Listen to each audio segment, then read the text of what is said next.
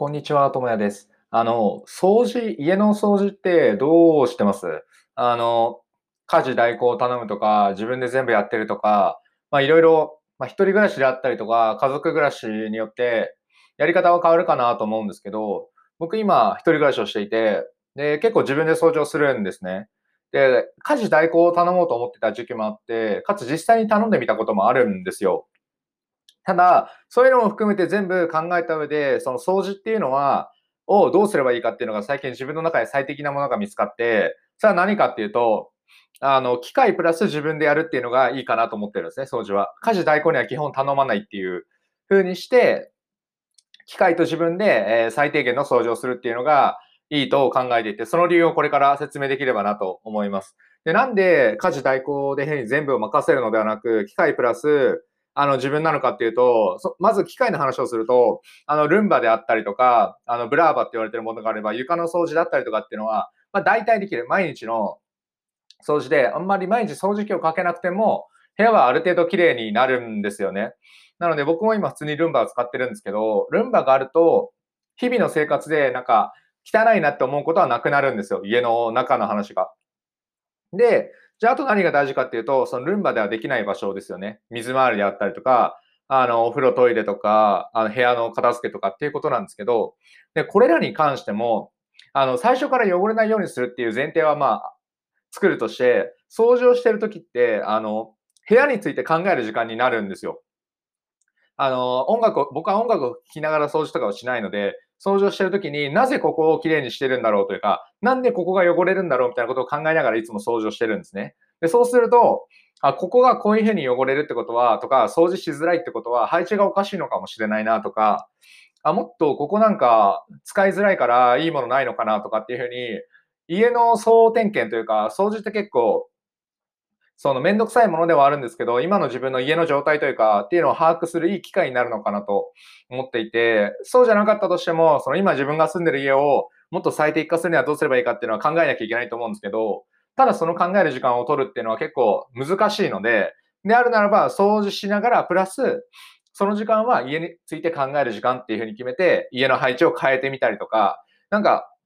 ありません掃除してると、なんかこれおかしいなと思って配置を変えて、気づいたら1時間経ってたみたいなことあると思うんですよ。僕も結構家具とか、あこの、ここじゃないなとか、あの、お皿とかですね、ここでいいのかなとか使いづらいよなみたいなことって、なんか使、掃除してる時に僕は結構思いつくんですよ。そういう意味で、部屋も綺麗にできるし、かつ部屋の点検にもなるっていう意味で、自分で掃除する？本来、その30分とか1時間かけるんだったら家事代行でお金で買った方がいいっていう風な考え方もできるんですけど、っていうよりかは、今1時間掃除をしているのであれば、まず1時間使って、そのもっと30分でできないかっていうことを考えながら掃除をすればいいんですよね。で、じゃあ30分に抑えようよっていうふうに考えていく。でそうすれば別に家事代行いらないわけですよ。で、別にお金で時間を買わなくても、工夫でお金を、工夫で時間を買えばいいわけですよね。あの、機械もそうですし、掃除の仕方として、あ、こうすれば一発ですぐに今まで10分かかっていた掃除をこういう仕組みにすれば5分で終わるってなれば、もうそれだけで OK なわけですよ。ただこれを家事代行の人はやってくれるとは思えないんですよね。まあ、だって家具の配置とかなんて聞かないじゃないですか。その彼らの価値っていうのは、その部屋をきれいにすることだったりとか、部屋をそのゴミをなくすことなので、それ以外のことはしないというふうに僕は考えてるんですね。で、するとしても相当お金がかかってしまう。その2時間5000円とかっていうふうになるので、そうではなくって、その週に30分でいいから部屋全体をきれいにできるかどうかっていうことを考えて掃除していった方が、あの、長期的に見てすごく良い。自分が住んでる家がどういう状況なのかもわかりますし、あの、次引っ越すときには、あ、これはいらないなとか、こういうものいらないなみたいなこともわかるし、じゃ逆にこれは絶対必要だったってこともわかるんですよ。でかつ掃除にちょっと詳しくなると、なんか、あ、これはこんな今便利なものができてるんだっていうような視点も身につくので、その家事がもうすごく最適化されていくんですよね。なので家事にあそんなになんか時間を使ってる人の意味がわからないというか、っていうことにも、っていうくらい考え方がその熟成されるというか、分かりやすくなるんで、僕も家事代行何回か頼んだことはあるんですけど、確かにそれで綺麗にはなるんですよ。プロだなと思うんですけど、その価値よりも大事なのは自分が家を知っているということ。自分が今家がどういう状態で、部屋がどういうふうに汚れるのかとか、どういう配置なのかってことを週に1回でもいいですし、把握すること。で、週に1回はそういう掃除をして、機械と一緒にやれば大体綺麗ですから、週に1回30分あれば部屋全体は綺麗にできると思いますし、1時間かね、最大でできるんで、じゃあ月、で、月に1回は、あの、家電の、あの、細かい、まあ、2週間に1回でもいいですね。あの、細かい片付けというか、あの、家電って1ヶ月に1回とかっていう、その、家電によっては、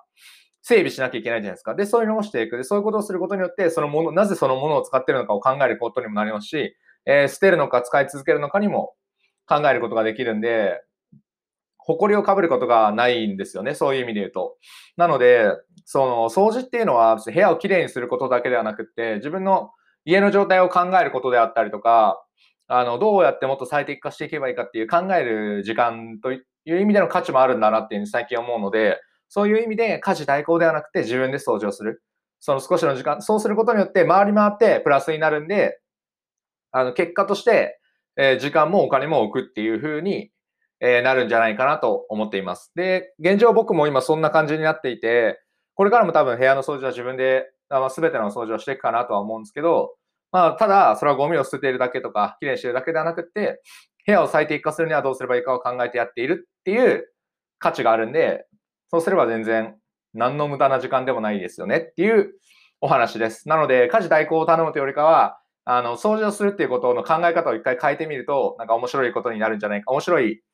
時間になるんじゃないかなと思うので、ぜひやってみてください。はい、以上です。面白いと思った、この話が面白いと思った方は、ぜひ他のポッドキャストも見てみてください。それから SNS で僕に連絡を、連絡というかまあ、いいねだったりとか、リツイートお願いします。はい、ありがとうございました。以上です。ではまた。